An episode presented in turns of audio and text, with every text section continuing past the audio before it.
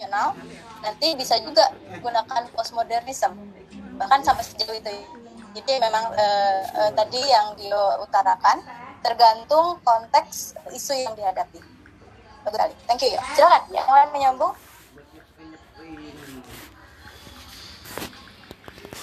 Kan Berarti tadi gue ngomong. Uh, saya baca refleksinya Erika, ada kelompoknya Erika. Silakan kalau mau share atau ada Silakan, silakan. Ini oh, nanti tambah nanti tambah tambahin aja ini dulu. Oh, Oke. Okay. Uh, jadi ini Uh, jadi kalau dari kelompok uh, kami refleksinya itu lebih ke karena kita udah belajar teori-teori yang lain kan ya bu ya yang sama itu. Kita itu kayak makin sadar kalau di dunia ini tuh uh, gimana ya uh, masalahnya itu begitu kompleks dan sangat susah dan dunia itu ber, bergeraknya itu udah sangat cepat uh, setiap hari masih ada aja masalah baru yang nggak bisa diselesaikan dengan teori-teori lama nah, relevansinya teori-teori lama yang uh, klasik dan lain-lainnya itu bisa makin lama makin berkurang dan eventually kita harus selalu berpikir tentang teori-teori baru untuk menyelesaikan masalah-masalah yang baru juga. Nah, yang yang menarik dari yang saya baca itu mengenai paradigma itu tadi kan paradigma itu cara kita berpikirkan ya Bu dan dari paradigma itu uh, tolong koreksi kalau saya salah saya ngelihatnya analoginya itu paradigma itu kayak kolam teori kayak ikan ikan nah kita kan masih ada di dalam satu kolam yang sama nih. bukan tidak mungkin karena masih ada kolam-kolam baru yang kita belum uh, yang kita belum jelajahi yang kita belum pikirkan. Nah apakah paradigma itu sendiri itu membuat kita apa mengkengkang kita? Biar kita nggak bisa mikir di luar dari itu atau itu cara membuat kita berpikir lagi. Nah itu menurut saya cara menyikapinya itu kita harus selalu terbuka dengan teori-teori baru atau cara-cara berpikir kita yang baru paradigma-paradigma yang baru.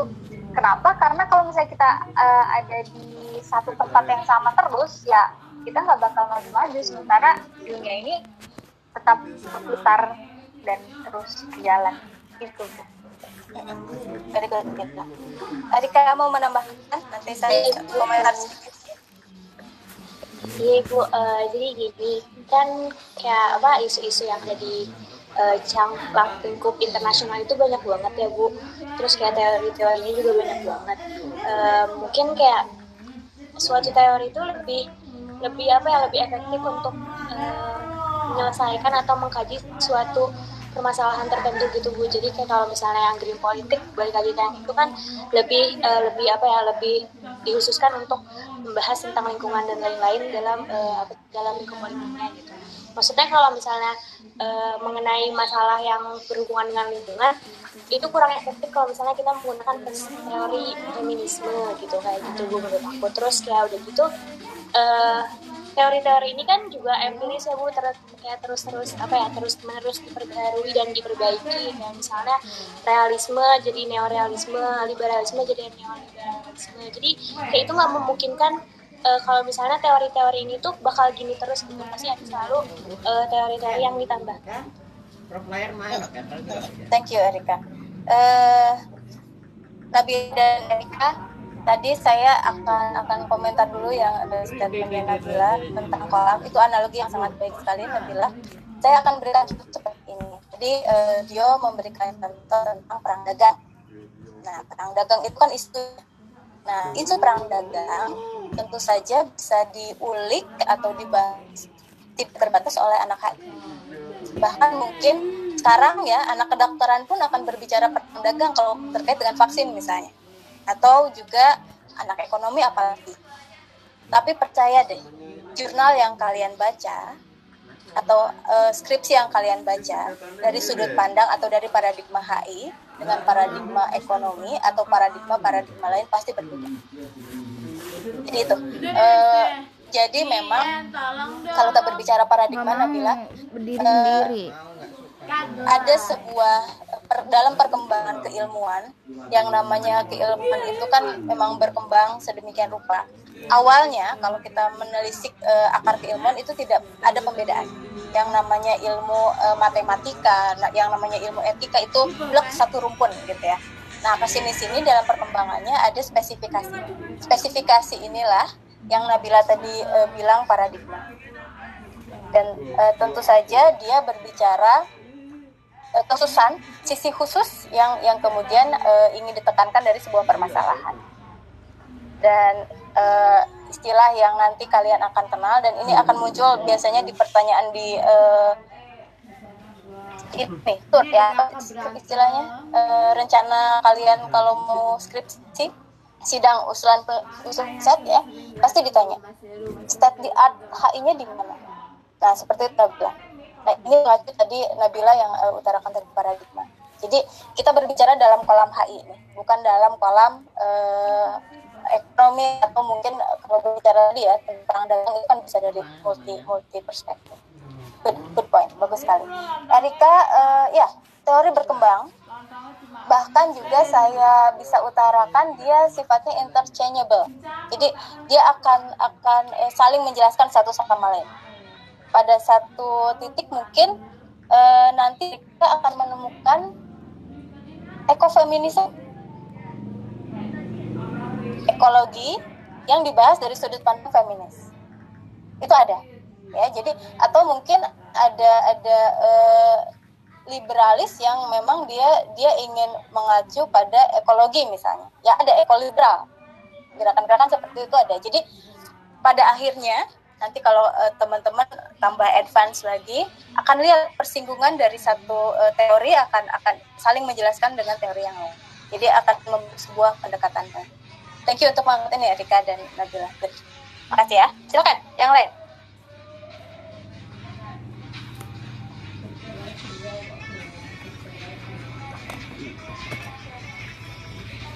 Teh, saya bertanya.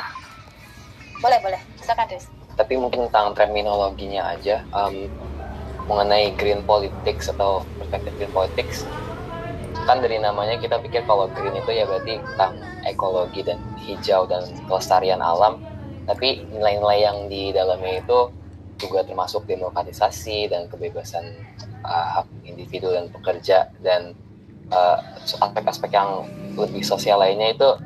Jadi kenapa namanya itu disebutnya green politics gitu ya teh Oke, okay, good. Sebentar.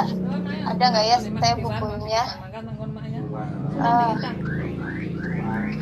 okay. kalau misalnya, ini saya nggak menemukan bukunya, tapi ada somewhere di belakang saya. Uh, Green Political Code. Judulnya saya di chat ya. Green Political Code. Itu dari Dobson, Andrew Dobson. Nanti uh, Paris bisa sambil cari. Andrew Dobson dia membuat sebuah, sebuah kerangka yang sangat baik dalam memahami green politik. Ntar aku selesai nah, kuliah berarti tentu saja. kalau misalnya kita uh, kita berbicara uh, aspek green ya ekologi itu uh, ranahnya bukan ranah HI sebetulnya Paris. Ekologi kita nggak berbicara tentang biosfer kita nggak berbicara tentang atau atau oke okay, misalnya uh, bebatuan. Atau kita tidak uh, berbicara tentang climate. Kita tidak berbicara itu. Nah uh, yang tadi saya ambil uh, analoginya Nabila. Kolam kita ya kolam kita berbicara tentang uh, sosial politik berbicara tentang hak asasi manusia berbicara tentang Eh, aspek-aspek uh, yang bersangkutan dengan uh, bahkan mungkin nanti Paris ketemu dengan human security. Nah, di sinilah kita ketemu dengan green politics.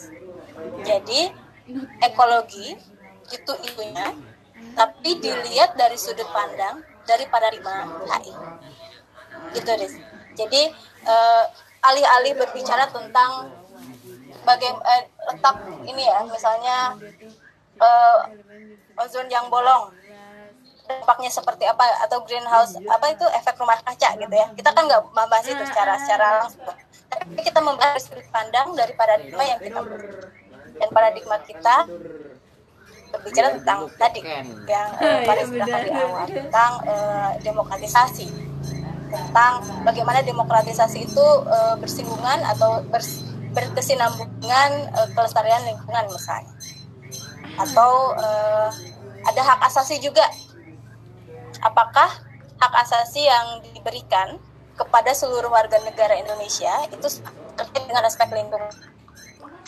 Atau Faris pernah uh, tahu kasus ini Faris?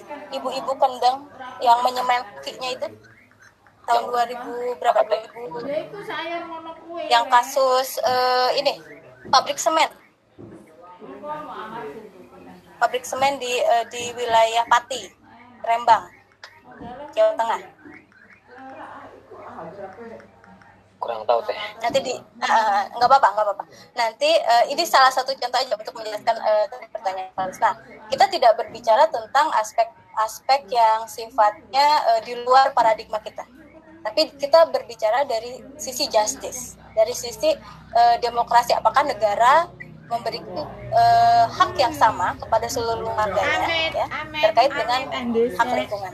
Jadi itu Faris. Kenapa kemudian ketika kita berbicara green politics as IR scholars we're not talking about uh, how ozone depleting atau uh, bagaimana uh, meningkatnya uh, apa istilahnya itu ya permukaan laut itu tidak seperti itu tapi kita berbicara dalam aspek kehayan oh berarti itu. Kalau boleh nambahin contoh misalnya kayak um, kayak kita melihat dampak-dampaknya perusahaan yang misalnya membakar hutan untuk kelapa sawit terhadap orang-orang yang tinggal di uh, orang indigenusnya gitu atau misalnya nelayan yang terdampak naikkan lautnya gitu teh ya betul. betul itu salah satunya. Atau mungkin uh, Farid kalau misalnya mau lihat sekarang ada isu yang yang mengemuka baru itu tentang refugee. Kalau teman-teman tahu refugee kan uh, dia dari negara konflik ya. Atau dari uh, negara atau atau uh, mendapati dirinya terpersekusi oleh sebuah misalnya seperti itu. Kita kenal itu sebagai aspek tapi nanti Faris bisa lihat atau bisa sambil cek juga kita kenal sekarang ada climate refugee nah itu. Itu green politik juga Faris. Kita berbicara sebuah aspek lingkungan tapi sudut pandang paradigma kita. SIS seperti itu. Ya jadi kita berbicara lingkungan tapi dalam kolam kehakian kita. Nabila nggak apa-apa ya saya ambil uh, statementmu tadi kolam tadi karena itu analogi yang sangat baik. Kita gitu Faris. Oke teh. Ngerti teh. Makasih teh. Oke sip. Silakan yang lain mangga saya izin bertanya. Boleh silakan.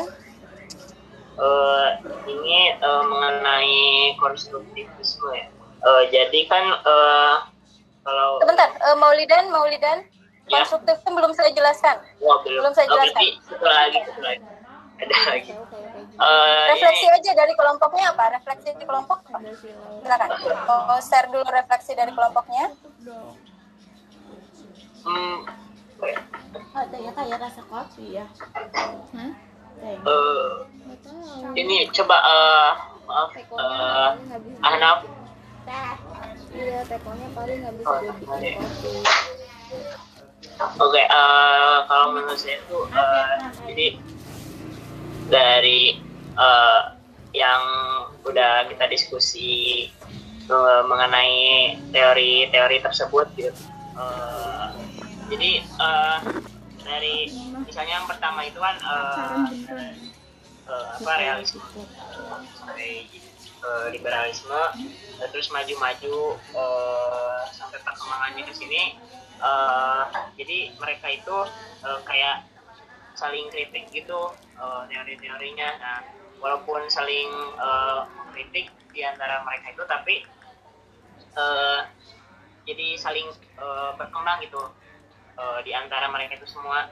Jadi yang saya temukan itu uh, walaupun dengan kerumitannya di antara kritik-kritik tersebut uh, ternyata mereka itu semua tuh saling berkaitan antara teorinya dan uh, pastinya uh, apa itu semua juga hmm, gimana ya jelasinnya uh, ya jadi saling terhubung kayak gitu kasih Oke, good. Sekarang pertanyaanmu? Thank you, Ah. thank you. Bagus sekali Iya. observasinya. Silakan. Eh, ini yang pertanyaannya sih eh, walaupun udah banyak teori yang eh, kita pelajari eh, dan kita temukan eh, kenapa sih eh, bahwa eh, apa realisme dan juga liberalisme itu eh, populer sekali gitu dibanding eh, nggak dibanding sih tapi kayak realisme dan liberalisme itu kayak paling banyak diomongin eh, di antara yang lain Terima kasih Gue ingetnya B2B. Oke.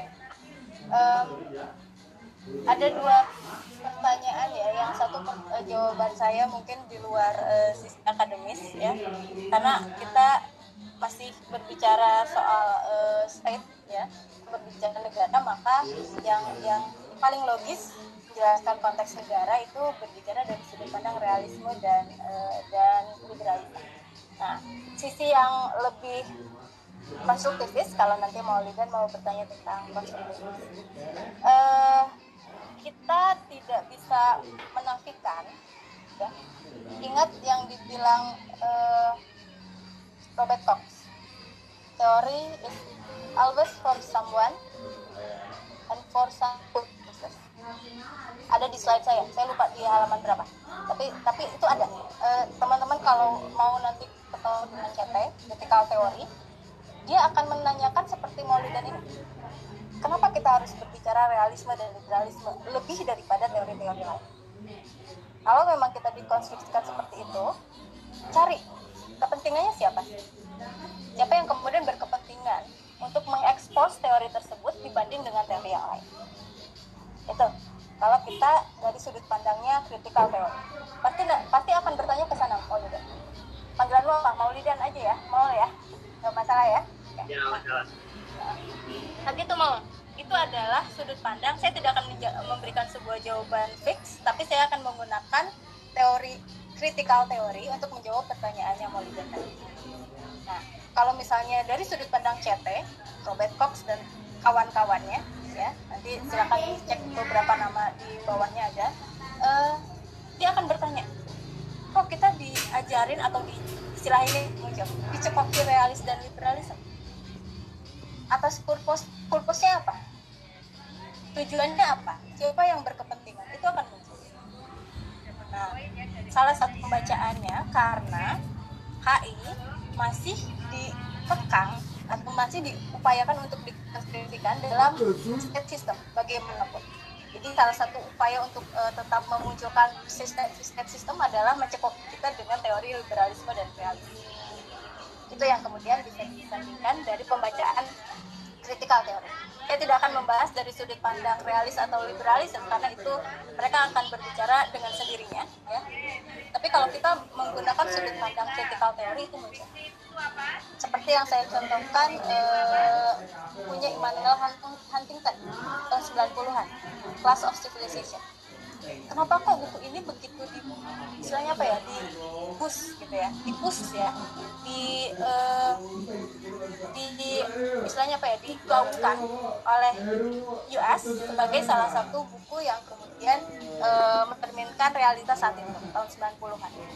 Nah, ini ini kalau eh, kalau dari sudut pandang CT akan akan muncul pertanyaan, kok dia kepentingannya apa nih mem- mempush satu teori? Kenapa? Karena kalau si teori ini kemudian diekspos sedemikian rupa, apa tujuannya? Nah gitu mau. Kita pun sebagai anak kami punya kapasitas untuk itu. Teorinya sudah ada. Jalurnya pakai jalurnya tuh. Dia akan sangat detail sekali menjelaskan why we have to deal atau we have to we have to uh, delve ya deeper realism and liberalism sedangkan yang lain tidak itu akan muncul jadi memang eh, ini salah satu salah satu eh, istilahnya apa ya pilihan anak anak HI ya. Selain daripada kita berbicara dari sudut pandang positif kita juga diberikan ya sebuah menu yang sifatnya salah satu yang paling kuat dan yang paling bisa menjelaskan realita adalah critical theory gitu mau jadi memang ini ini salah satu upaya kita untuk mengenali uh, refleksi ya. Namanya juga refleksi. Berarti kita mengenali diri sendiri mengenali disiplin ilmu kita sendiri dan ada satu kata yang saya ambil dari tadi kejanggalan di dalam teori itu sendiri gitu mau nah saya ingin tahu nih mau tadi pertanyaan tentang konstruktivismenya apa? Sebelum saya jelaskan. Uh, kayak masih kurang apa kurang jelas gitu soalnya kan uh, konstruktivisme itu kayak apa uh, buat kembali kan pemikirannya lebih sosiologis uh, historis Iya. ya? Iya. praktis gitu praktis eh ya practical oriented. Nah uh, terus uh, apa misalnya kayak bedanya antara ya lupa uh, sama teori masih teorinya uh, pokoknya ada deh uh, mirip mirip mirip kayak gitu. Uh, iya apa ya? Iya jadi uh, apa memang belum saya jelaskan. Jadi kayak samar-samar gitu. Oke, nggak apa-apa. Samar-samar karena memang saya belum jelaskan di uh, kuliah terekam juga saya skip karena saya butuh simulasi untuk itu. Mudah-mudahan nanti mau dan teman-teman yang lain bisa uh, ikuti ya, bisa bisa bisa menarik esensi dari si konstruktivisme itu. Sebelum saya masuk ke uh, konstruktivisme, saya langsung nyambung aja ke uh, pertanyaannya mau kalau gitu. Silakan nanti teman-teman uh, cari satu uh, buku dari Alexander Wen ya. atau googling aja dulu Alexander Wen nanti akan muncul uh, berbagai teori dan jurnalnya dia adalah uh, tokoh kunci dalam konstruktivisme di HI Alexander Wen kunci dalam uh, konstruktivisme di HI nah mungkin ada yang mau melakukan refleksi dulu sebelum saya menjelaskan apa itu konstruktivisme atau ada yang mau sharing uh, di dari PHI-nya dulu apa itu konstruktivisme. Dio, mangga Dio. Uh, jadi uh, saya eh, lebih ke refleksi terkait tadi persinggungan adanya critical theory. Nah kan critical theory itu kan memandang untuk bahwa menunjukkan sebuah keterbukaan dalam kacamata yang tidak hanya berfokus pada sebuah teori teori saja, tapi kita tuh uh, mencoba untuk lebih luas dalam melihat segala teori yang ada. Nah pertanyaannya itu bagaimana satu aktor dalam politik global dapat menerapkan teori tersebut dan mendapatkan sebuah output yang independen agar tidak tumbang tindih uh, terhadap segala fenomena yang terjadi. Itu teh yang saya tanyakan. Oke, uh, secara langsung saya akan jawab kayak gini, Tio. Teori itu tools of analysis untuk scholar. Tools of analysis untuk kita sebagai scholar, bukan untuk aktor. Bukan untuk aktor global. Ya, bukan untuk aktor global. Nah, kalau mau digaungkan si pemikiran daripada atau hasil refleksi dari dari cetek tadi, kita butuh uh, mungkin Dio dan teman-teman ingat tentang public opinion uh, di so, di perkuliahan kita tentang NGO. viewersnya berapa Bahwa NGO adalah ada di ranah politik global untuk membuat sebuah opini publik, mainstreaming isu dan lain-lain. Nah, kalau misalnya tadi arah arah pertanyaan Dio ingin membuat kesadaran di aktor global terkait dengan CT ini, eh, analisisnya ada di kita di sekolah di akademisi tapi kemudian kita butuh sarana atau media untuk chips itu menjadi mainstreaming eh, public opinion. dan itu bisa lewat NGO atau lewat eh, media. Tentu saja media independen kalau media media yang besar pasti ada kepentingan di belakangnya kita berbicara kita di belakangnya nah dua hal ini eh, pembentukan opini publik ini yang kemudian bisa bisa memberikan sebuah eh, istilahnya apa ya di ujung tombak untuk untuk eh, menyebarkan pemahaman CT ini secara luas. Tapi analisisnya tentu harus dikaji dari dari dari sekolah eh, dari sisi sekolah atau sisi akademisi. Jadi eh, gerakannya dari akademisi kemudian dipublikasikan atau di eh, di disebarluaskan lewat NGO atau media independen tadi sehingga tujuan daripada uh, critical thinking atau critical theory tadi bisa masuk ke uh, ke publik secara luas seperti itu dia. Jadi harus ada langkah-langkah selanjutnya. Kita tidak bisa berhenti eh, dalam dalam buat skripsi udah titik aja nggak seperti itu dia. Karena siapa yang mau baca kita kan udah kan udah simpan. Nah, kan juga kita sudah ketemu bahwa yang namanya individu kan sekarang berbicara sangat luas dalam politik global ya lewat cosmopolitanism dan satu lagi postmodernism. Kita as individu sebagai individu bisa uh, atau bisa menyuarakan agensi kita sebagai uh, salah salah satu mediasi untuk Persiapan dok, Mbak Tika di. uh, perubahan. Kono wis persiapan. Tinggal berangkat. tidak perlu NGO atau Barang-barangnya wis siap. media media lain lagi. Hmm? tapi bisa masuk ke level ini. Kalau teman-teman. Apa?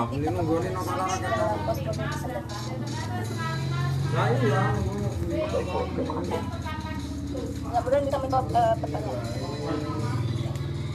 Silakan eh oh, saya tadi sedang ini ya mau ngasih tahu tadi ya? Eh maaf maaf salah saya salah eh, minta waktu sekitar 15 menit ya untuk menjelaskan eh, konstruktivism nanti saya buka eh, tanya jawab lagi. Saya akan share dulu slide. Teman-teman silakan sambil buka slide ke saya rasa yang paling akhir halaman-halaman yang paling akhir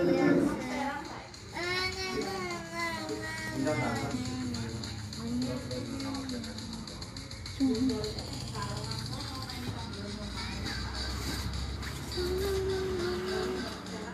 tuh lagu nomor-nomor tuh harusnya punya Twice tau. Oh Terus iya. lagunya Titi yang Twice tuh harusnya punya IOI. Heeh. Jadi di di gitu. share lihat sudah sudah baca Dua-duanya ciptaannya JYP. Produser itu main produser. Asian Soul itu. Oh sekarang baru muncul. nah ini yang ini tiga saya rasa tiga tiga halaman terakhir dari saya kita berbicara tentang konstruktivisme eh, kalau teman-teman di, di PHI pernah berbicara atau pernah pernah menemukan bahwa konstruktivisme itu berisiko istilah berisiko akan ketemu akan ketemu eh, terkait dengan konstruktivisme Kita ini.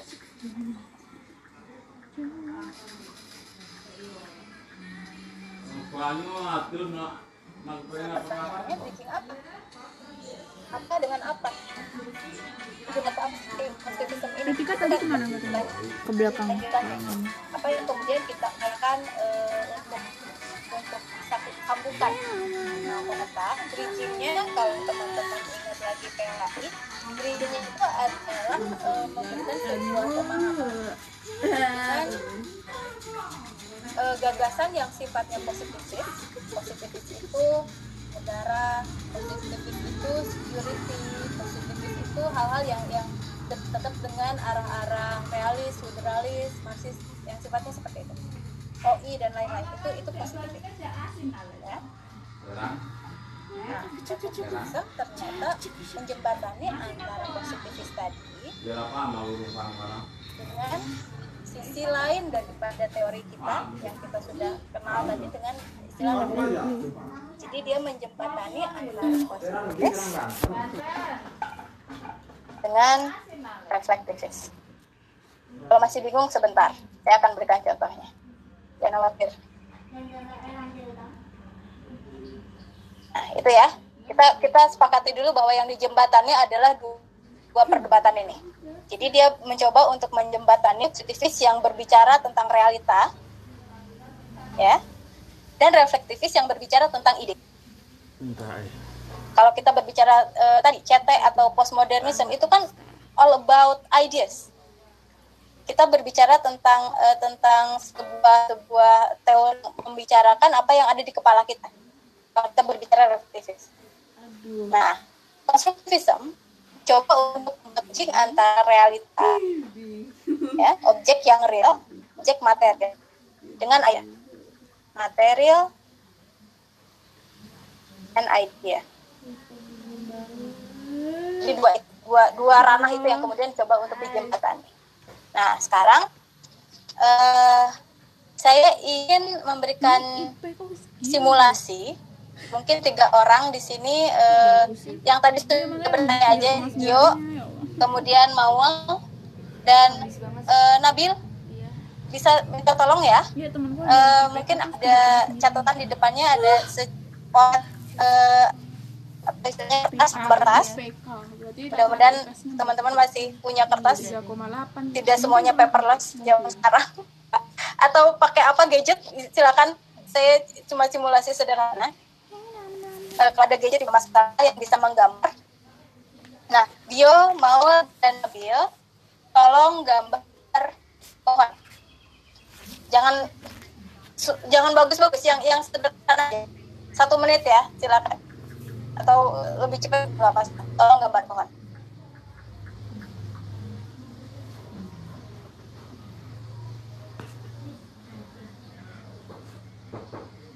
Aman sudah oke kalau sudah bisa ditunjukkan ke layar ke kamera. Oke.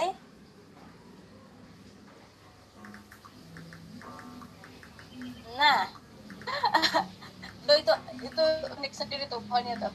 Oke oke nah di sini dari tiga contoh tadi dari tiga contoh pohon tadi kalian tahu yang namanya pohon yang namanya pohon pasti ada batang dan lain-lain ada batang dan lain-lain. Konstruksi sebuah pohon di, di kepala kita idea of a tree itu ada di kepala kita. Siapa pun yang ada di kelas ini 52 yang terdaftar pasti punya ide atau gagasan tentang pohon. Oke itu yang kita maksud dengan ide itu ada di kepala. Nah kita coba materialkan nih. Kita coba jadikan si ide tadi ke dalam sebuah bentuk yang material gambar yang nyata ketika seseorang atau dari tiga contoh tadi diminta untuk eh, menggambarkan pohon ide yang ada di kepalanya ternyata jatuhnya beda. Beda beda pasti beda. Pasti dari 52 pasti ya mungkin ada agak mirip-mirip tapi pasti beda. Nah kalian bayangkan kalian bayangkan kalau si analogi ini diterapkan pada ideologi negara kita tahu ada yang namanya komunisme tapi yang namanya komunisme Juche di Korea Utara komunisme China dan komunisme Soviet itu berbeda sama sekali. Tidak ada kesamaan antara satu dengan yang lain. Ya. Nah, itu yang kemudian kita coba analikan ke dalam ranah eh, ilmu ilmuwan. Bahwa yang dalam ketika kita di, kita ada ada gagasan nih. Tapi coba eh, sebutkan dua kepala negara, misalnya Trump dengan eh, Obama, sama-sama orang Amerika. Tapi kan how they run the country is different, totally different. Nah, itu tapi yang dimaksudkan bridging tadi. Dia menyambungkan apa yang ada di benak, di gagasan di kepala, ternyata ketika dimaterialkan itu akan berbeda dan perbedaan tadi muncul karena konstruksi. Ada satu kata lagi yang saya tambahkan selain bridging, identitas. Selain bridging ada kata identitas. Itu menjadi salah satu eh, kunci lagi dalam konstruktivisme. Jadi kalau tadi eh, Bio, Maul dan Nabil eh, istilahnya apa ya menggambar pohon yang berbeda, maka kalau dari pakar psikoanalisis bisa diulik tuh identitasnya. Nanti sekolahnya di mana masa kecilnya seperti apa dan lain-lain. Itu bisa seperti itu. Nah konstruktivisme berbicara in that area. Bukan psikoanalisisnya tapi dalam konstruksi atau formasi identitas. Ya. Tentang formasi identitas. Dari situ bisa diikuti ya jadi eh, kalian bisa bayangkan bahwa ada perubahan at- atau ada shifting dari kepala menjadi materi gambar itu ternyata ketika di, disandingkan eh, dengan dengan dengan eh, kenyataannya akan berbeda satu sama lain. Nah, di sinilah teman-teman ingat pertanyaan yang mengganjal untuk realis. kalau negara itu statism kenapa dia mau bekerja sama? Nah ternyata ini pun bisa dijelaskan oleh eh, konstruktivism oke semua negara katakanlah dia materialnya objek materialnya. Negara itu objek material. Tapi gimana kalau misalnya ide, ide sebuah negara tadi ada yang eh, istilahnya samaan historis seperti Asia Afrika. Itu kan identitas dia akan membuka negara-negara yang sama identitas tadi itu mengurangi sisi keterancaman sama dan eh, memutuskan untuk bekerja sama. Seperti itu. Salah satu contoh. Jadi ada poin penting yang kemudian kita eh, jelaskan dalam dalam konteks eh, istilahnya apa ya membahas tentang negara membahas tentang lingkungan kerjasama membahas tentang berbagai aspek dalam HI Eh, memang objek materialnya ada OI eh, kemudian konflik kemudian eh, bentuk-bentuk kolaborasi dan lain-lain itu adalah itu objek material. Tapi ternyata ketika sebuah negara memunculkan eh, kepentingan nasional itu tidak tidak eh, sama satu dengan yang lain. Karena setiap negara pasti punya identitas masing-masing. Dari situ penjelasan eh, kait dengan tadi bridging dan identity. Ini poinnya. Actors identity shape their interest in international politics. Nah, enggak sweet. Ada ikutin ke sini? Itu poin yang paling penting dari dari dari uh, konstruktivisme. Jadi saya sarankan untuk detailnya komponen apa indikatornya silakan baca uh, Andrew eh, sorry Andrew Haywood Alexander Wen karena akan jelas sekali uh, ada komponen-komponennya untuk, untuk uh, menjadi uh, menjadi jelas bagaimana kita uh, buat sebuah analisis konstruktivisme. Tapi di sini saya ingin memberikan bagaimana konstruktivisme itu berpikir. Dia uh, berbicara bahwa yang negara itu kalau dalam realis negara itu sama-sama semuanya warna satu warna. Merah semuanya merah aja. Tapi menurut konstruktivis nanti dulu. Jangan-jangan ada yang merah marun ada yang keping-pingan atau ada yang merahnya mungkin dari kuat apa? Bahwa sama negara itu tidak satu warna. Kan identitas dari mana identitas ini muncul? Saya akan tambahkan lagi.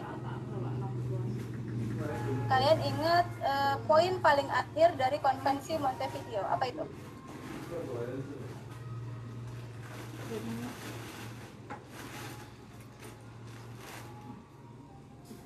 Yang ingat? Adanya pengakuan dari negara lain bukan good betul betul sekali. Mohon maaf ada motor lewat kenceng banget nah ini. Identitas itu didapat dari re- relasi antar eh, antar negara dengan negara lain. oleh karena itu sebuah negara baru dibilang bisa dikatakan sebagai sebuah negara kalau dia dia sudah bisa mendapatkan pengakuan dan bisa berrelasi dengan negara lain. Agar apa? Agar tetap identitas. Agar mendapatkan identitas. Gitu ya jadi link satu dengan link yang lain akan muncul eh, secara bersamaan. Kalau kita eh, melisik dari sudut pandang konstruktivisme yang namanya idea idea of it itu sama secara teori ada. Tapi ketika di eh, realisasikan menjadi sebuah relasi nyata ya entitas politik pasti akan betul. Oke, Sultan, mangga. Sultan angkat tangan, silakan. Oh, maaf tadi kepencet bu tapi sekalian aja mau nanya berkaitan sama konstruktivisme jadi kan uh, tuh sih banget dibahas misalnya konstruktivisme itu berkaitan sama berakhirnya perang dingin bu karena realisme sama liberalisme waktu itu nggak berhasil memprediksi berakhirnya uh, perang dingin itu nah sekarang konstruktivisme itu tuh jadi salah satu aliran mainstreamnya uh, HI kan Iya. kalau misalnya kita ngeliat polanya apakah Helm memang nama. perspektif naik jadi sebuah aliran mainstream mereka harus berhasil uh, berhasil memprediksi sesuatu yang gagal diprediksi oleh kedua aliran mainstream yang ada gitu Eh, untuk secara eh, sederhana iya untuk sejarah untuk untuk menjawab pertanyaan yang Sultan sebuah teori akan uh, istilahnya apa ya akan dipertahankan kevaliditasannya kan? Kalau dia bisa menjelaskan realita. Cara sederhana seperti itu ya. Jadi uh, kita tahu berakhirnya perang dingin itu tidak tidak diprediksi dengan baik oleh realis ataupun liberalis tapi kemudian bisa dijelaskan. Bahkan mungkin kalau saya uh, tadi yang terkait dengan pemerintah uh, yang yang masih pun sampai sekarang dia komunis ya itu juga bisa di, dijelaskan lewat sebagai uh, yang namanya perdebatan antara komunis dan liberal kan udah berakhir ketika Amerika dan USSR udah bubar jalan di perang kita bisa lihat bahwa si uh, Korea Utara masih masih komunis dan ini pun bisa bisa dijelaskan dengan sangat baik oleh konstitusi. Dia menjadi mengemuka karena dia bisa lebih fleksibel dalam menjelaskan realita. Yes. Kenapa dia menjadi fleksibel? Kenapa eh, kenapa dia menjadi fleksibel? Karena dia berpijak pada dua sisi. Kalau liberal dan realis, dia kekeh pada posisinya positifis tadi. Tapi ketika kita switch ke konstruksi dengan tadi yang bridging tadi, Sultan, dia menjelaskan sebuah pemahaman kita terkait dengan idea tadi. Dan ini yang kemudian menjadi uh, kekuatan dari konstruktivisme. Jadi ya, uh, secara sederhana dan secara nyata sekarang konstruktivisme kenapa dia mengemuka? Karena dia uh, cope with the reality well, better dan realis dan uh, liberalis. Thank you, good, good point. Gitu.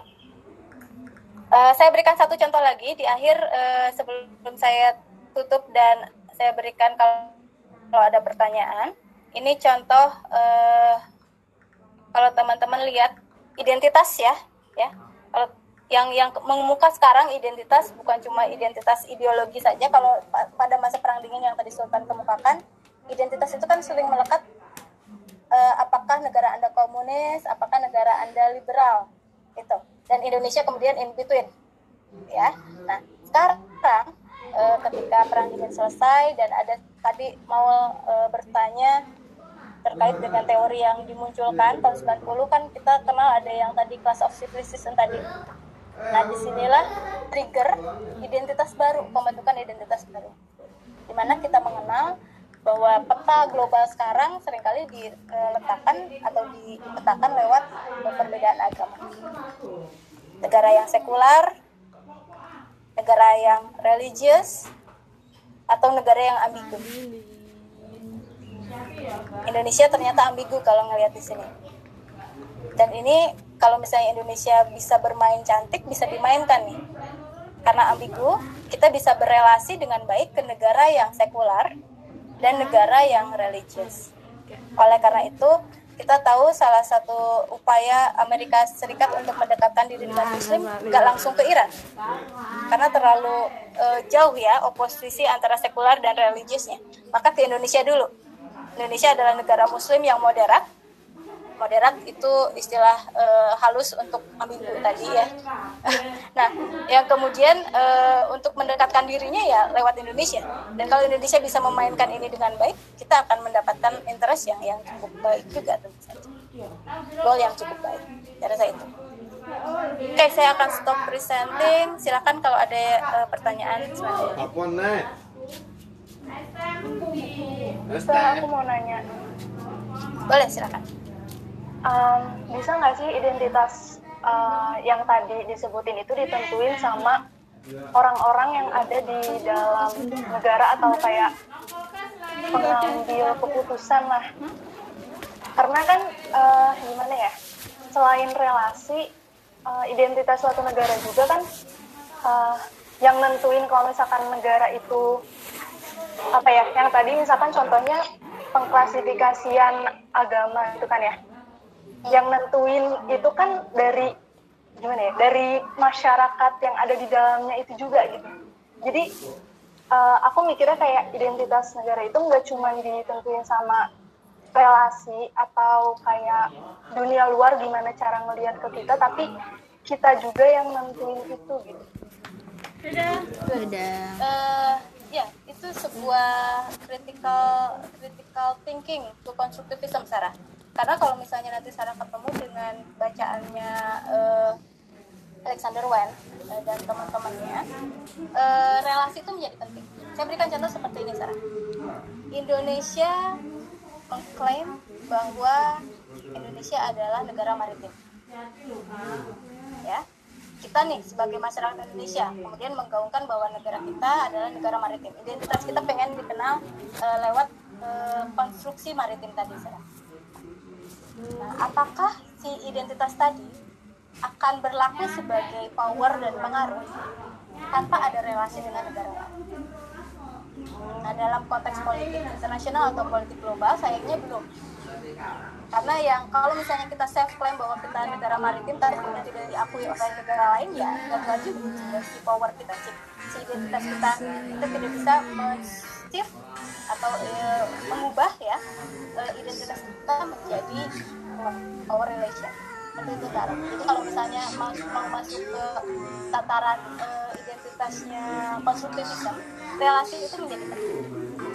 Jadi selain daripada klaim ya konstruksi dari dalam, bagaimana kemudian si konstruksi tadi di, di istilahnya apa ya diproyeksikan ke dalam relasi e, internasional. Uh, di Indonesia sendiri Sarah yang yang bisa saya uh, berikan selain tadi identitas yang melekat ke, ke Indonesia selain dari uh, tadi saya bicara apa sih? Oh negara muslim moderat ya. Satu lagi terkait dengan uh, Indonesia sebagai negara yang berhasil dalam uh, melakukan resolusi konflik etnik jadi ini bercermin ke masalah ya. Itu salah satu uh, prestasi besar Indonesia. Jadi Indonesia kalau misalnya ada konflik-konflik etnis di luar sana Indonesia sering kali dijadikan konsultan itu salah satu bentuk identitas yang melekat dan ini hadir dari relasi tadi bukan kemudian self claim kita. Bukan self claim atau formasi dari dari itu dia harus relasi dulu uh, sehingga si identitas tadi bisa dikonfirmasi. Nah saya itu kata itu konfirmasi. Itu cara. Maaf nih aku tanya terus. Uh, jadi uh, jadi itu kayak apa namanya uh, yang muncul duluan tuh relasi atau self claim kita dulu. Oke okay, gini. Nanti Sarah uh, cari ini ya uh, proses pembentukan sebuah negara. Ambil satu contoh aja Indonesia tentu kita berbicara tentang uh, konstruksi identitas. National building istilahnya seperti itu Sarah national building Pancasila dan lain-lain. Tahu ya? Uh, satu mungkin di Undang-Undang Dasar Indonesia uh, negara bebas aktif dan lain-lain. Itu itu konstruksi dalam, dalam konteks national building Indonesia. Tapi si konstruksi ini identitas ini tidak bisa di shift menjadi komponen dalam global atau dalam konstruktivisme kalau dia tidak dikonfirmasi lewat relasi dengan aktor lain. Gitu Sarah. Jadi ada dua layer identitas. Yang pertama memang konstruksi dalam diri ya dalam kalau konteksnya state berarti dalam Indonesia itu sendiri. Tapi dia harus butuh konfirmasi dari negara lain dan konfirmasi ini bisa didapatkan lewat relasi. Seperti itu Sarah. Jadi dua layer berarti bisa bisa muncul relasi duluan atau uh, identitas yang terbentuk dari relasi ataupun identitas dari uh, self claim sendiri dan baru uh, relasi gitu ya. Jadi yes. kayak saling ketergantungan aja gitu. Yes, betul.